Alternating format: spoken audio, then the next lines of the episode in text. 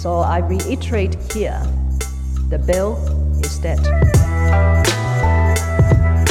The story of this great city is about the years before this night.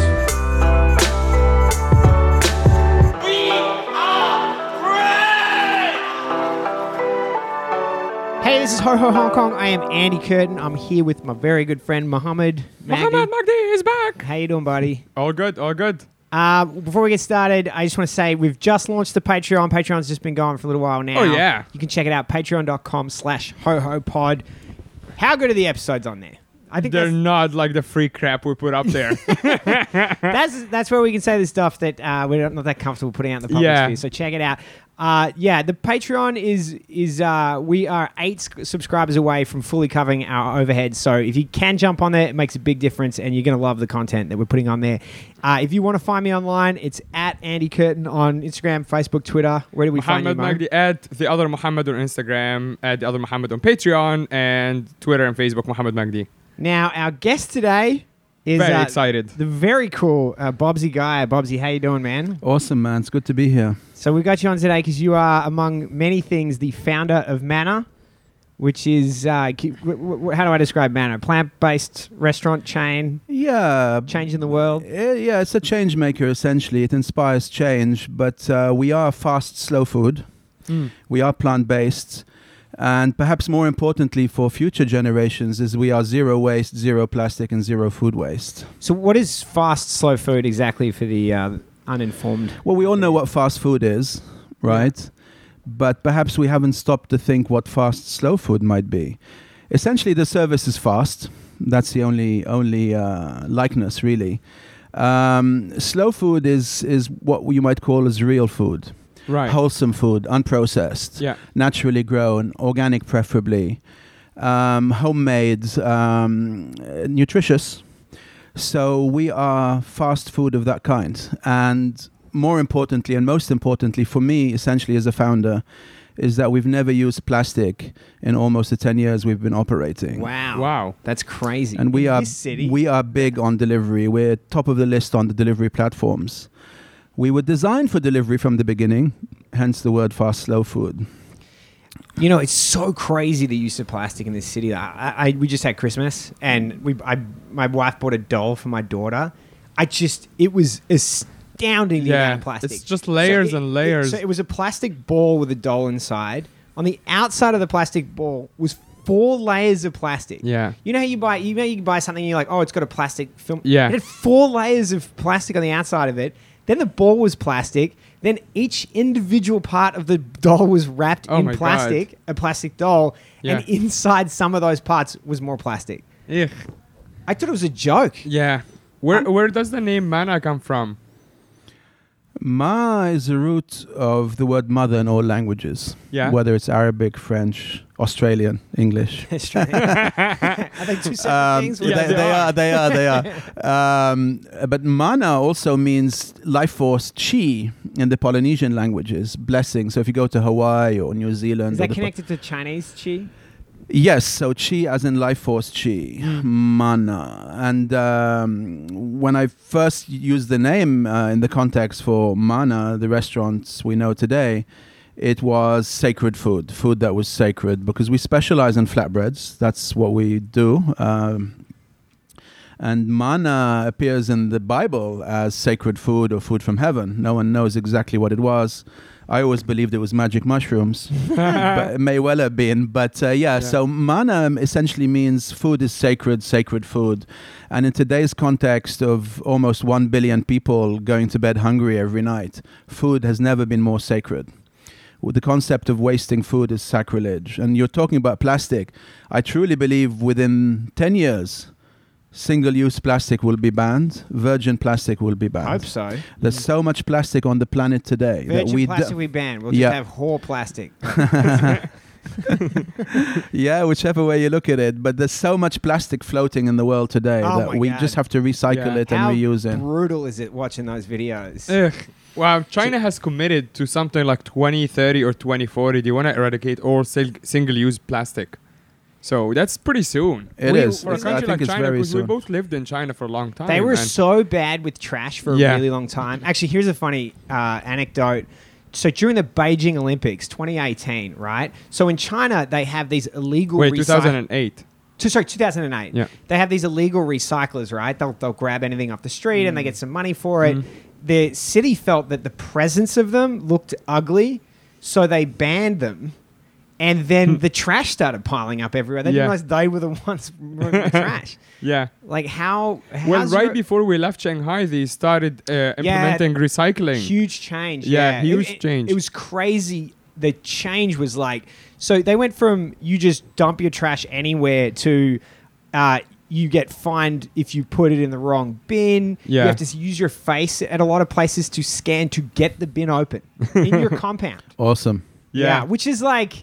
It's awesome, and then it's also like you Yeah, know, it's a little China- scary. Every time China uses facial recognition, you're just like, Oh yeah, there's there's there's the dark side as well, but um, the beauty about China is they can implement change quickly. m- astounding. Yeah. There's a lot of stuff like that. Enviable. In Really the last enviable. Couple of years, especially like smoking. yeah. They were like, "You'll never ban smoking." Yeah. Gone overnight. Uh, fireworks gone overnight. Yeah. That- which is incredible because like you think like It's you- a big you- part of the Chinese like tr- like celebration culture, Yeah. uh, and you're just gone. It was just gone. Like, Yeah. it went styrofoam from- has styrofoam gone?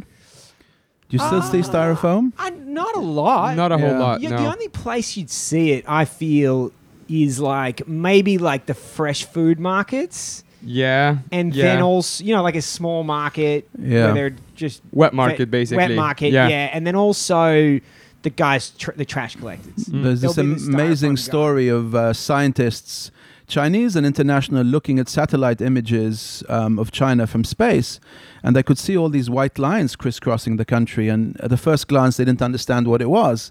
Mm. And a second glance and a closer inspection, they realized they were railway tracks. And the white lines were styrofoam being thrown out of trains Oh wow. Oh my! because everything You was can served see it in from styrofoam space. lunchboxes, cups. Yeah. So when they finished eating, it was going out of the window. so I And overnight, they banned styrofoam on, on trains. yeah, I, Yeah, I don't you ever cannot see recall- it on I don't ever trains. recall seeing styrofoam No. on trains. yeah. But you you know you go to Hong Kong, you go to other places, and it's it's still around, believe it or not. So really, I, I believe 2020 this year is waking us up en masse. If we don't wake up now, during COVID, shame on us. We have to wake up and realize that we only have one planet, and to continue with business as usual. Yeah. is killing our future, is killing our children. We're both parents. We, we, it's taken something as tragic as COVID 19 to halt us in our tracks and wake us up and go, what that, that beep, beep, beep are we doing to our planet? Yeah. But I think sometimes you need a catalyst that is as severe as the problem to understand it. Yeah. You know, like you, you- you, you can't just give someone a nudge to to understand something. Yeah, you know, I say someone, maybe an individual, but but pe- Yeah. people in general to understand something as severe as taking responsibility for, you know, how we're just secretly Sadly. fucking everything up. sadly. Sadly. Yeah. So let's take a little step back though. So yeah, we were just speaking Arabic before the recording, and I happened to realize you're from Lebanon. When did you uh, leave? Uh, like, tell us about your background in Lebanon a bit. so you're born in Lebanon, right? Born and raised. Yeah. Um, How did your parents end up in Lebanon? well, my father was a spy, but that's another Was story. he really? Nice. love it. Four. Well, he's British, right? Okay.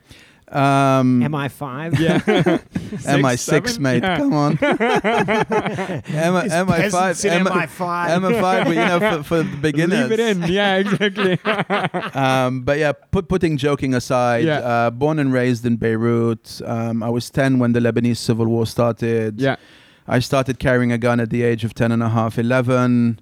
I experienced um, all my teenage years as a war child, and I left Lebanon to go back to England, the motherland, at the age of 19. Your mom is, is British as well. Both my parents are English. Yeah. Uh, my father's father was fully Lebanese, Right. but he lived in England and married an English woman. So my father, who's technically half Lebanese, was Yeah. born and raised in England. Right. But I'm more Lebanese than anyone else in the family because I was born and raised in Right. Lebanon. Yeah. So we didn't go to expat schools. We went to you know very good Local, Lebanese yeah. schools, speaking Arabic on the streets, Yeah. playing with Lebanese kids. It was only when I was a teenager that I realized I looked differently. Yeah. Up until then, I had no idea I looked differently. I saw people in Lebanon who kind of look like you.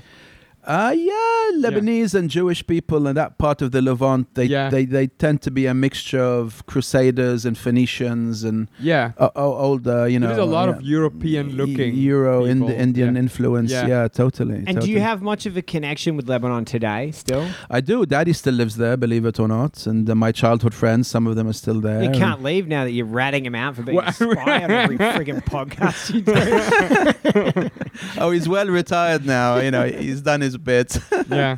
he, he was a good spy. He's, you know, he, he never never did anything. Uh, I would dedicate the rest of this podcast just to his dad's story. Yeah. By the way, that's awesome. Oh man, yeah, th- there's got to be a lot. Well, of okay, so one question about your dad. When did you find out that he was a spy? Did you know from the beginning? well, we don't know for sure, you see. All right. Okay. You never know. nice. You're like- True to his trade. You're like, hey, Yeah. Dad, you do you order a lot of dry martinis. I'm gonna say too many. um, so did you come to Hong Kong from Beirut?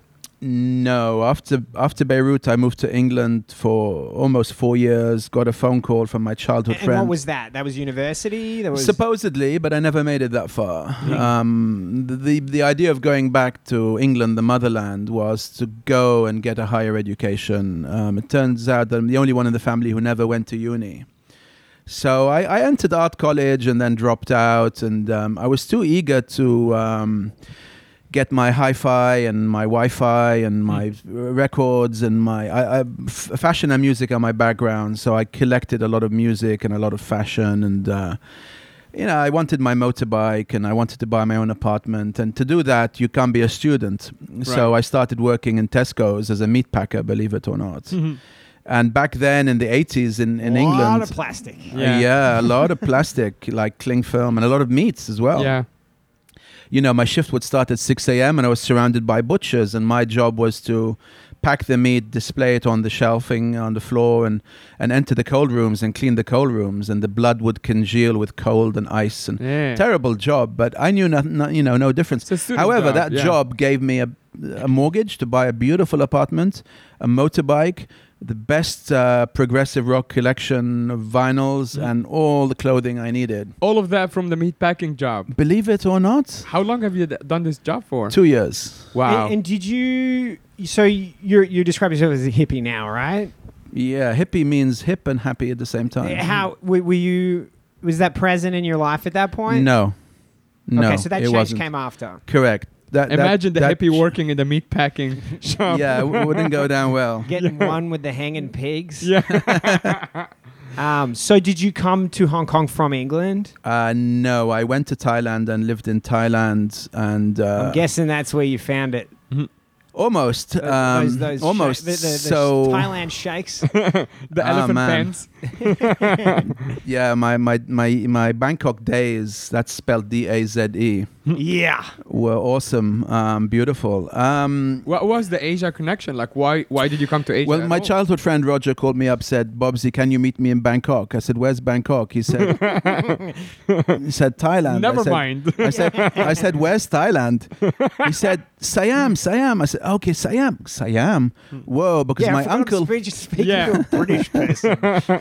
my uncle and my uh, grandfather had lived in the Far East in the Philippines during the war, and they were traders and merchants in cloth and textile, and so the notion of the Far East was always in the Yeah. in, in, in the ether. And I said, sure, I'll meet you there, you know. And then ra- I remember Did he run, give you a running to the. Well, hi- his his business partner had fallen down and had a motorbike accident and was Right. was uh, in hospital, so he Yeah. needed someone to go with him. Okay. And I said I'd love to. And to cut a long story short, I meet him in Bangkok, and for one month I shadow him as an entrepreneur. Right. He was in the jewelry business, and he was going to all these factories and waking up anytime he wanted, and you know, taking days off, and in in, in the exotic land of, of Thailand in, Yeah. the, in the eighties. Jewish guy? no, Lebanese, Lebanese, Lebanese, Yeah. right, yeah. So I fell in love with the concept of entrepreneurship. Right. I'm like, damn, I want to be an entrepreneur, but I don't like jewelry. I love fashion. So the idea came that okay, let's not go back to England anymore. Let's not look at this as a one-month holiday in Bangkok, and then go with him back to Beirut. So instead of flying back to London, I flew to Beirut, gave my father the biggest shock in his life because he wasn't expecting a knock on the door because Bob's is supposed to be in university in England. Right. And here he is knocking on my door in Beirut saying, he answers it hello. with a gun, assuming it's. Well, yeah, yeah, of The course. MI5. yeah, that's what I was gonna say. You've You- been downgraded. Yeah. you always carried a gun in those days, you know, whether you were MI5 or uh, MI whatever, everyone Yeah. carried a gun. yeah. So I, I started uh, a fashion company um, in Beirut, uh, based in Beirut, manufacturing in Bangkok. Was And your that dad was the Bangkok welcoming Beirut to co- your your uh, step out of university and into the He- he- entrepreneurship? Mm. Daddy, bless him, is, is a great human being, and uh, he, he was totally cool with whatever. You Yeah. know, if you're happy, you're happy, great. Um, so that, that's how my journey started, and it was Bangkok, Beirut for many years.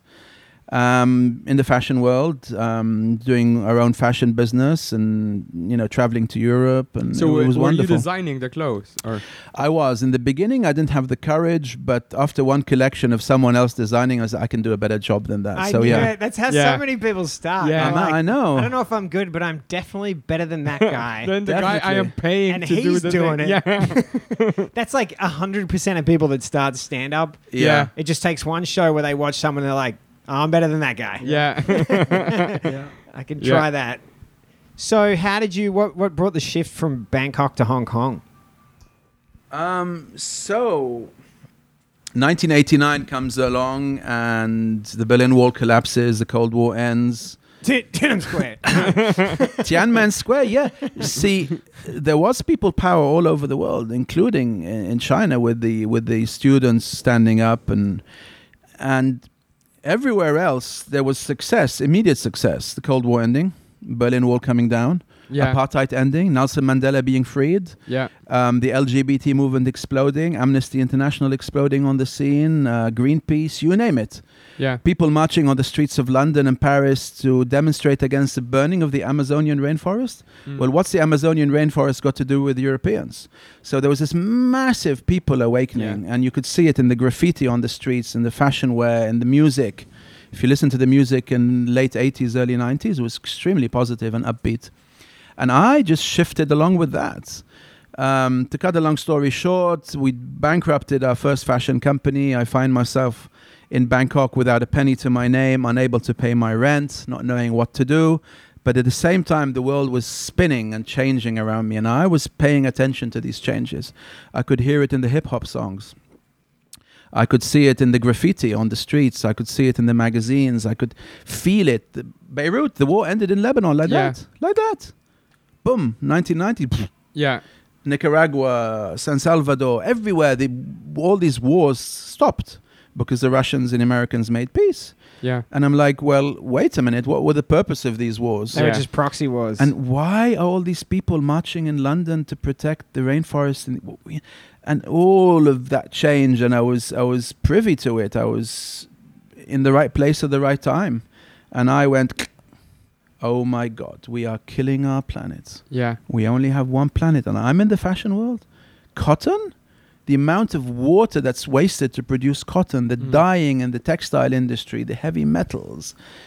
I, like, I can't be part of this. So I started to look into environmentally friendly fashion. We didn't have the word ecology back then, or Yeah. organic, or sustainable. It wasn't part of the vocabulary. We used the word environmentally friendly. And so I started to build an eco friendly fashion company and haven't looked back since. So my journey begins uh, 30 years ago in 1989. That's the And, year I was and that's, born. that's what brought me to Hong Kong. Sorry. That's the year I was born, his journey 1989. started then as well. actually. Well, He had this amazing. awakening where he realized there is a world. so welcome, brother. Thank you.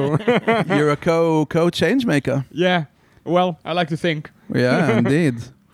So, So, why that's that's, Hong that's how Kong? my journey Why began. Hong Kong? it's my destiny. But what, like, how did that happen? I mean, I understand the feeling of it, but what brought it into your mind? Well, how do I know it was my destiny? Because it felt right from day one. But what, but like, why? You just threw a dot at the map, or you just looked at the like? so you, you want to go cerebral, do you? No, I Mm. just want to know what, what, Yeah, why? You, you want the masculine answer? Okay. Um, I don't know. I had no family, no job.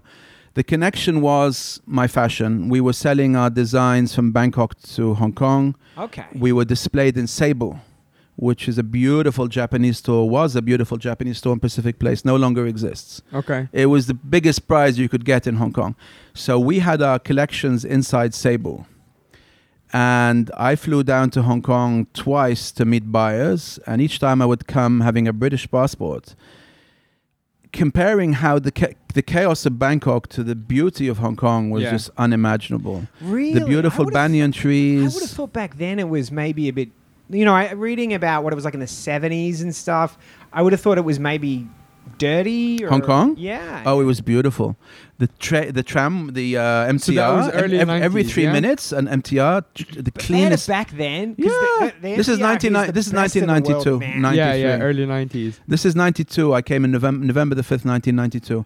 The trams, the beautiful trams, the beautiful trees we have in the city, the Yeah. banyan trees coming out of the granite walls, the beautiful parks, Hong Kong Park, um, the MTR, the, the taxis would meet us, so you didn't have to spend 20 minutes hassling with the taxi driver to take you up the road. Oh my god! Yeah. Compared to Bangkok, So com- comparing Ooh. Bangkok in Jeez, 1990 would've been 90 heaven. to Did Hong they Kong have was, uh, yeah. tuk-tuks in Bangkok then as well? Oh yeah, Uh, oh, man. the best.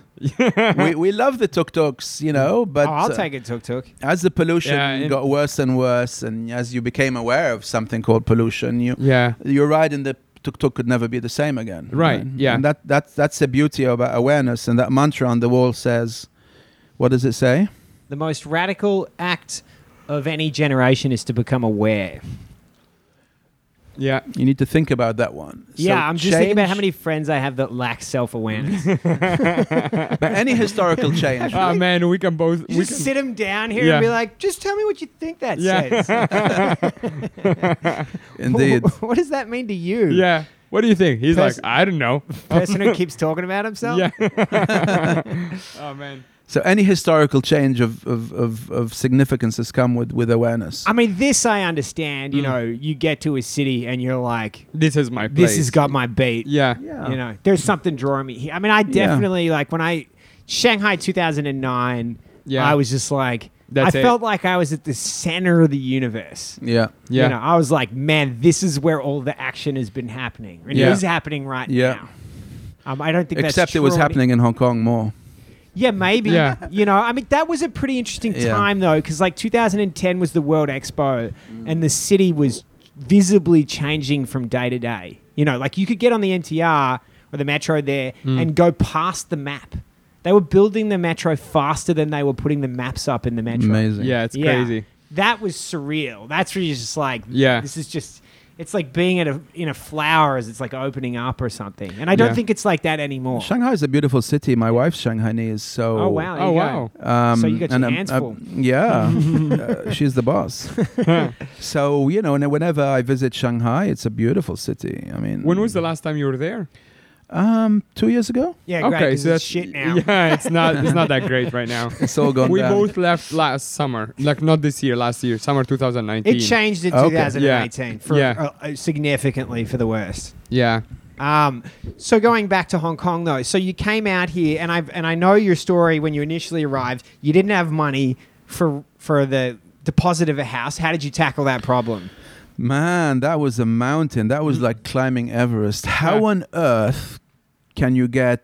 Say your your rent's eleven thousand, which Yeah. was in Discovery Which is Bay. cool. That's Wow. like If I was nothing. yeah, if I was to live in Discovery Bay back then, the cheapest apartment I could find was eleven thousand. This is nineteen ninety three. Why did you want to live in Discovery Bay? Well, the first place I 'Cause went he to, likes- I, I was 'cause he taken to likes Discovery Bay. threesomes. Yeah, Ah, yes, indeed. I was whisked off to Discovery Bay because the the contact we had in Hong Kong, who'd actually brought our fashion over from Bangkok to Hong Kong, Yeah. lived in Discovery Bay. Okay. Mm. It's a nice So- place. It's a nice Beautiful, Place. Yeah. especially back then. First place he took me to was Discovery Bay. Anyway, so the idea of putting down e, thirty-three thousand in one go. yeah, You Ah, yeah. had to have thirty-three thousand in your bank account. yeah, Well, how on earth are you going to get thirty-three thousand Yeah. if you don't know what you, you're eating the next day? right. Which is nothing now. Now, it- Yeah. yeah. now it's it's yeah. Um, but for me, it was a mountain. I could never. I'm like, h- Yeah. how can I have thirty-three thousand? How much do I have to earn yeah, to be able to put thirty-three thousand aside? right. Still eight.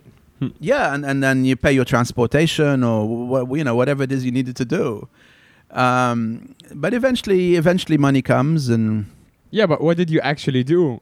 Oh, I know the answer to this. He went to Lama and lived in a hut that he built. yeah, I, I lived I lived on Llama Island, so Oh, you do? I, I thought you were joking. No, this Oh, is wow. actually what he did. That's amazing. It's a So- true story. Can it's you true story. So everywhere I went, people would say, "Hey, are you from Lama? No. Do Hmm. you live on Lama? No. What is Lama? what the hell is that? man? Everywhere I went, people say, "Hey, do you live on Lama? No. So I now, had to. I why had- is that? Why did they ask I'm you not that? sure. I think it's because I wore suits and I had very short hair back then. So I needed to find out what this llama was. So Yeah. eventually I make it on a Saturday. Yeah. By Sunday, I'm living there. As my destiny would have it, I got kicked out of my apartment back then by my crazy landlady who Right. accused me of wearing her ex husband's flowery shirt when she, when she told me I can wear anything I want from the wardrobe. So, of course, I took the flowery shirt. Yeah. It was the only decent shirt he had. Hmm. She saw me at the party that night wearing it and she flipped. Huh. She was drunk. And it wasn't just my fault. My friend uh, wasn't respecting her as a vegetarian and kept on putting fish and meat in her fridge. And Right. she'd, she'd had enough of him. And um, Were you a vegetarian at that point? he, I was, I was just, I, I just turned. You Yes, just become. a I just vegetarian. turned. Yeah, I read an article on the real cost of a hamburger, and flipped overnight. I said, well, I can't be an environmentalist and still eating meat. Mm. So overnight, I dropped chicken, beef, pork, all the red meats. But how astounding is it that on in a city where Mongkok, I believe, is the densest place on earth, Mm. that's so small, and you can go to Llama Island and live Huh. in essentially the jungle, right? Pretty much, yeah.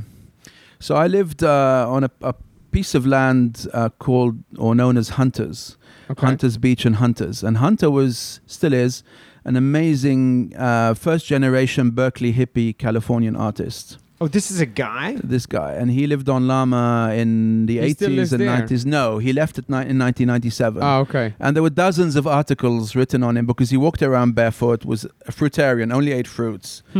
Was an amazing artist, farmer, collector.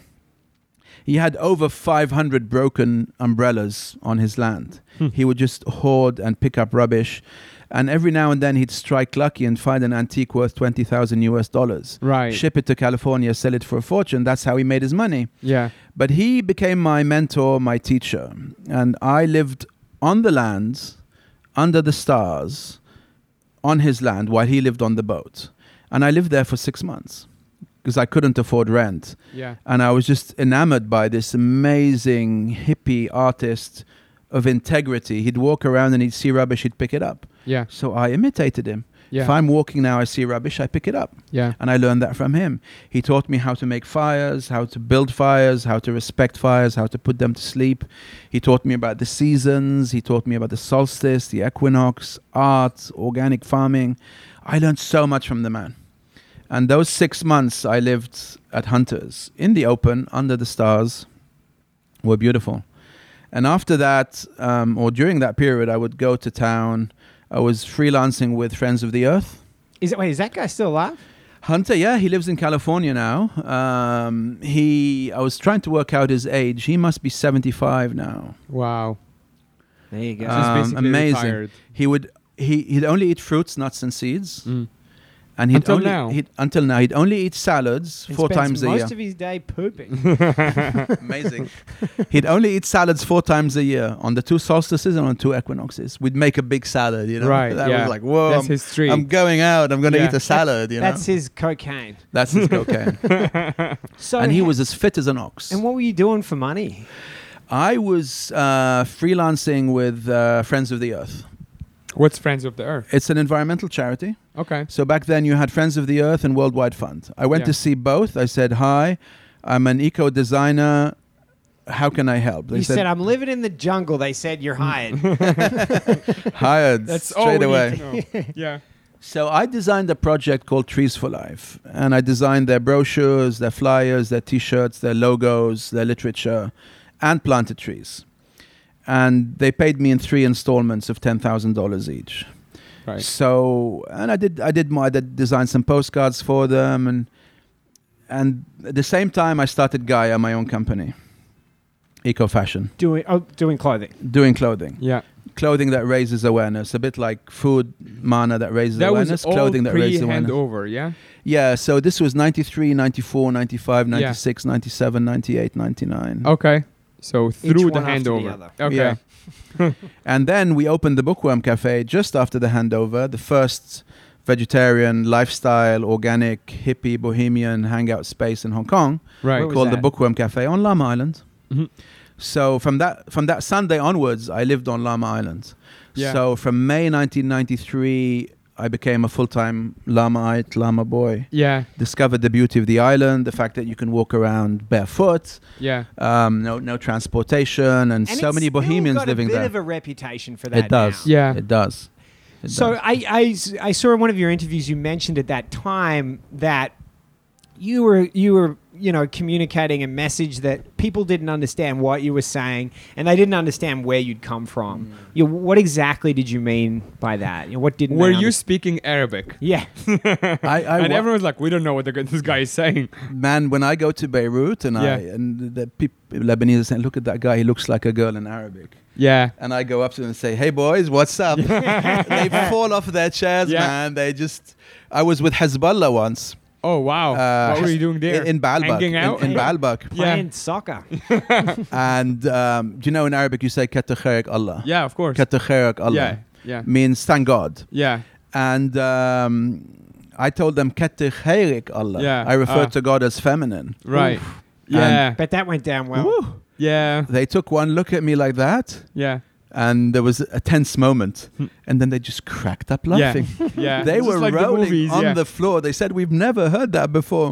You and they- either get a bullet in the head or you will laugh. Yeah, you roll the dice on that one. Yeah, yeah. Yeah, that was a good one. But they were young. They were just hanging outside, and you know. Yeah. Just being Hezbollah. But I, I Fun think I, I, guys. I, I, I think I uh, changed your question somewhat. That's I all right, Took we'll us in get to a it. different I'm there. direction. I'll get there. So the question was, you felt at the time that people didn't understand where you were coming from Yeah. and what you were saying. You know, Yeah. what, what were they missing? You know, what was the So, interaction? the, the, my my uh, problem back then is when people would ask me, so, so where are you from? You have a funny accent. And I would say, and I truly believed it, and I still do, but I'm more diplomatic now. Right. And I would say, I'm from planet Earth. right.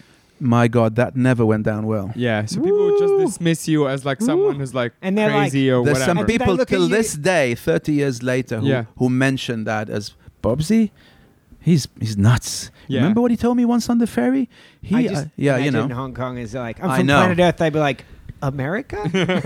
so there was that. Yeah. So after a while, I learned to stop saying that, but I truly believe it, and I still do. But obviously, you can't say that. So, so what do people see when they look at you? What was wrong with your look? uh, well, I mean, uh, it attracted some people, right? Um, I and mean, I'm, I'm interpreting what you've said before. Yeah, I'm not- right. it's not my own judgment. Mm. So t- to get to the to the to the matter, really, uh, I was raising awareness through everything I did. Environmental awareness. I Yeah. was planting a lot of trees on Lama. I was cleaning up beaches. Um, I had Gaia, my company, which was uh, an environmentally friendly fashion company that had beautiful graphics and messages on its clothing, and the packaging was all made from craft paper. So I, I just stuck out. They, they, a lot of people thought I was a very clever businessman yeah. who had a lot of money because I was fairly successful by then, or Yeah. relatively successful in people's eyes, Yeah. and they just could not understand why someone would be so dedicated to the environment. What's the catch? What Yeah. are you up to? What are you really up to? Right. Are you really What's in planting? it for you? are you really Yeah. planting trees, or do you have a marijuana plantation up there? right. Honestly, some people kind of believe that. I still do. Yeah, I don't blame you. Yeah. So, um, so yeah, talk- so talk to me so about- so it, it was odd for somebody, I think, to be so fully dedicated and committed Without any ulterior motive except for yes Yeah. and, and they could never understand that and some people just dismissed me or disliked me yeah. but at the same time there was a lot of people who admired something like that and supported it and still do so when did Mana come into the picture? oh not till 2011 but before mana there was a bookworm cafe which was legendary Eh, on we, llama. we- yeah Did you- we did you had spread out, queues or we, was we it the one man place? we we had queues going out the door on weekends it was the only place in hong kong where you could get a tempeh burger tofu burger and a bean burger Right. And we're talking 98, 99. Oh, that's like this. This and was a- just a, like a whole not page even of trendy. salads. Yeah. The vegan salad back then, which later we called the Life Salad because of Life Cafe that I opened in 2004. Mm. But the food was just unparalleled. yeah. And here we are in the bookworm, running it, bunch of bohemians, um, the best food in Hong Kong by far Right. by far. And we had reggae nights and comedy nights and movie nights and talks and documentaries and infomentaries. It was a hub. It was Right. a hub of consciousness. so and we- people would come from Hong Kong to Lama to just come to Bookworm. Cafe. Correct. Yeah. Correct. okay. Even people coming down across the border, even people coming down from because, you know, where could you get food like that? Yeah. Are you aware of the bookworms in mainland China, the bookworm cafe? Well, the chap came and op- uh, came to Bookworm first, and Peter. then went and opened it. Really? Correct. What? Yeah, correct. He, we, we, we, we all recognized him when he came. I, I, we worked with Peter for years. I Yeah. think we, he had comedy shows in Chengdu and, and Suzhou. And He had Beijing. Suzhou, Beijing, and Yeah. Chengdu. Yeah. Yeah, and then they closed one by one But over the that last wa- couple they were of not years a as well. vegetarian. No, no, they were just No. yeah. Yeah. It was No, a- they were like a pro- more like a bookstore correct. that is also a coffee which, shop which, or which is how the bookworm started. Now I didn't call it the bookworm. I would have called it Gaia Cafe, but Yeah. it was already called the bookworm, so we kept the name. yeah, But that was essentially Hong Kong's first lifestyle committed plant-based hub. yeah, And so what? And then what in brought the- 2004 we brought it overseas to Hong Kong Island and opened Life Cafe. oh, so you changed the name when you moved it, But Correct. it's it's continued on. Correct. I continued on. It was a different business, different shareholders, different capital, different investment. Mm. But uh, for me it was still the message. We're In- in still your mind, raising it was The awareness. continuation of that. project. Absolutely. And- And, and, in the media's mind, because there was Bobsy from over there and Bobsy is over here. yeah. Even now, it's the same thing as far as people Where- are concerned. Uh, w- what happened to Bookworm and Lama? Bookworm, uh, 2004, once we opened Life Cafe, Yeah. I couldn't handle both. Right. Yeah. So mm, our general manager back then took over. Eventually, he owned it. yeah. And it wasn't up until 2020 that he actually turned it into BWC, Bookworm Cafe. right. And now he's got pork and ribs and Oh, beef. no. Yeah. Oh yeah. It, it, it took him what is it, 16 years to be able to To do what he truly wants to do, but Right. because the bookworm was so well established, yeah it was like a museum. b- Museum between 2004, 5, 6, 7. yeah He didn't have the courage to change anything. right. The only thing he changed is he took the word Bobsy out. Mm. Um, was something called the Bobsy Shake, which we called the B Shake. He removed that, but everything else pretty much remained like a museum. Was that a Yeah. dance or a drink? It was a shake. So what's the relationship then? You, you why why did you start Manor if you had Life Cafe? I pulled out of life in in uh, seven years later. Are we I- talking I- about the cafe? Now, Correct. or- Yeah, Life Life Cafe. It was called Life. It was never called Life Cafe, but Mm. people insisted on calling it Life Cafe. Right. Uh, I got So they- disheartened so with my they didn't business confuse partners. it with Yeah, their yeah. own When they are existence. on the phone with someone, it's like, "Hey, where are you? I'm in life." well, yeah, people would say Yeah, that all but- the time. yeah. yeah. Now the reason we didn't call it Life Cafe was out of respect for David Life, the famous yoga teacher who had the legendary Life Cafe in New York in the eighties, Okay. and he became a friend. And I said, David, I can't call it Life Cafe. He said, I Of mean, he course you doesn't can. own that word. So out of respect, we called it Life. yeah.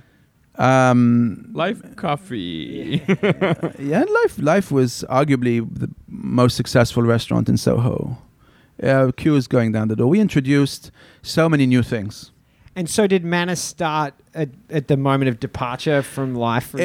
you? Oh, Mm. In between, I launched a campaign called "Save the Human, Don't Eat the Planet," and that was essentially to raise awareness about the impact our diets are having on our natural resources. right. So the message was reduce, reduce Mm. your consumption of meat, fish, and dairy. And we did a video and a documentary, and we took it to schools. And out of that was born Green Mondays and Green Common. Oh, They were David Young. all offshoots of, of that campaign. Yeah, Oh, great. Yeah, yeah. Mm. Yeah. The- well, they've been a big supporter of the hashtag one week no meat. yeah, um, amazing Yeah. what what David Young's doing, and he's been my guest on Breakfast with Bobsy. And Well, so I just have a, an interesting side question there Yeah. because one of the things he's really into is fake meat. yeah, And you don't think that that's a way to go, right? You, you- I do. I mean, I've been asked that question a million times, and you just gave me my millionth dollar right now. Thank you. Yeah. Uh, No, it is a way to go. It's just not the way I want to go because I'd rather make my patties from beans and chickpeas and lentils. Right. But excuse me, it is playing an important role. Mm. Um, it's got a much much lower eco footprint. So so give me Then- then real meat, right. Yeah, give Yeah. give me that any time than than eating animals because eating animals is is is the scourge of humanity today. It's something that we're going to look back on in 20 years time, just the way we look back on slavery now and say how on earth could we enslave 100 billion 100 billion industrially farmed animals. How on earth could we do that? And we know now because you know it, it- the the karma we, the, the, we're paying the price today. So give me what you call fake meat any time over eating animals. Um, So but next- mana doesn't have to do it. We don't need to do it. Right. But you, the Joe Blogs restaurant down the road and your average restaurant is doing it because it's a big market. Yeah. It's the fastest growing market right now.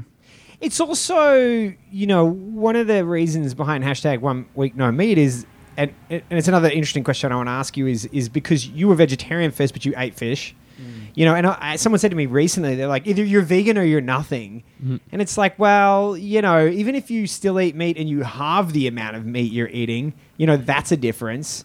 You know, it's I feel like it's a way for people because it can be such a space jump to go from eating meat every day to just veganism. Like Yeah. I feel like it's a good way to to s- to shift. Yeah, it's an excellent way. And um, i- i- if you notice, our message with Save the Human, which is a wonderful title today, was reduce your consumption of meat, Hmm. Right. fish, and dairy. It's basically Understand. do what you can do. Yeah, understand where your food is coming from, Yeah. at what cost. To Yeah. Hmm. your children, to your own future, to your health. Understand that first, and then you will naturally not want to eat animals.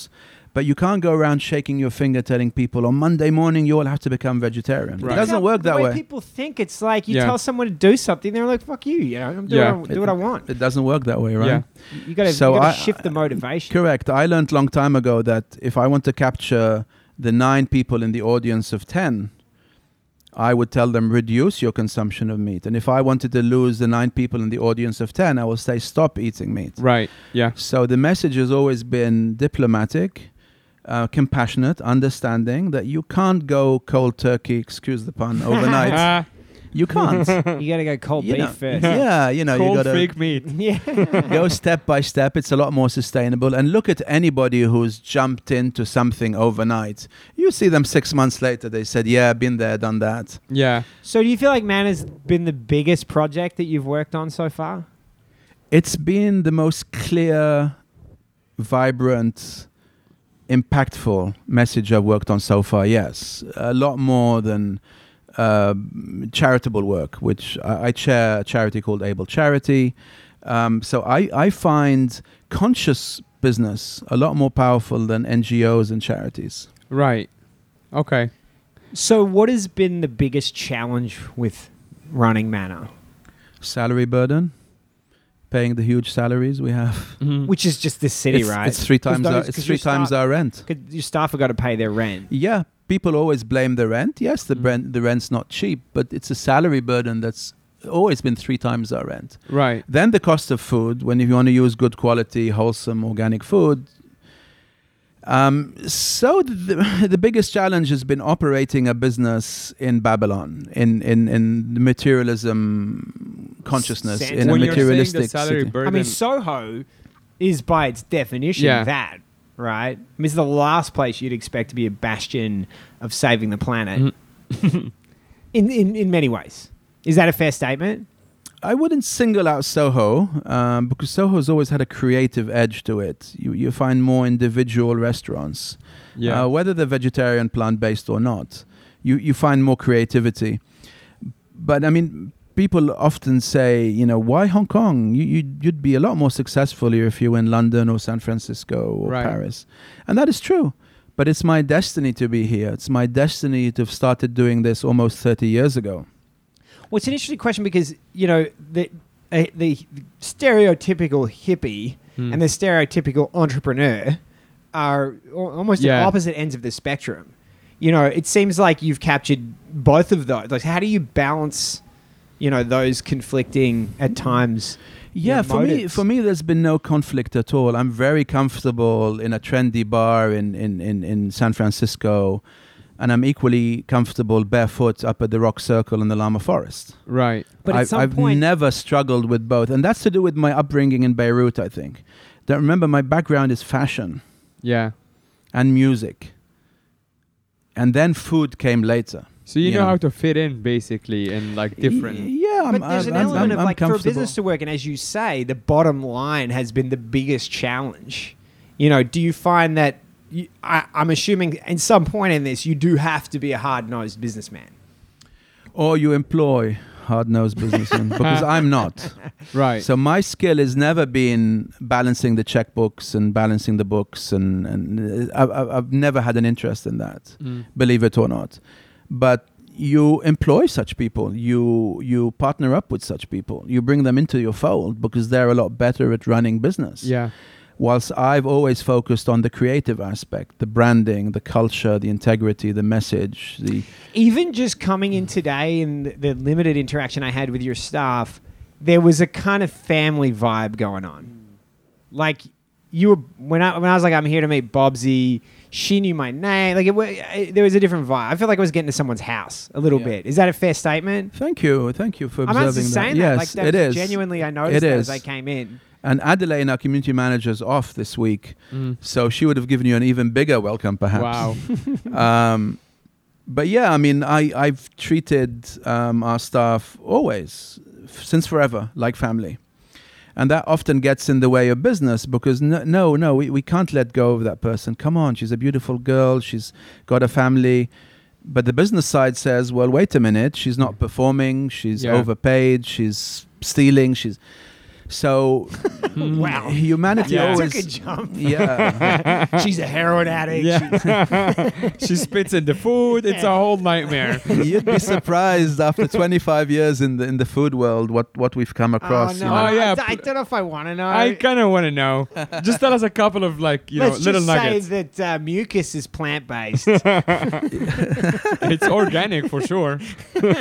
Organic, no doubt. Yes. No, no, nothing, nothing like that. But um, you know, some employees over over the decades have, Mm. have stuck their hand in the till and and, and Yeah, we've had That's that. yeah, Of yeah. course. That's standard though. Like, like Yeah. any F and B business, pretty Yeah. much. I've had that. But is there any like like particular interesting or like wild story that happened with the staff or in in the stores? In Not general? really, no. No? No, sorry to disappoint you Yeah, on that I front. know. And if there are, I've forgotten them because I, d- I don't focus on that really. I Um, imagine the yeah. last place you would want to see a fight in like is Mana, a place It like would be Mana. pretty Yeah. ironic. It would be very ironic.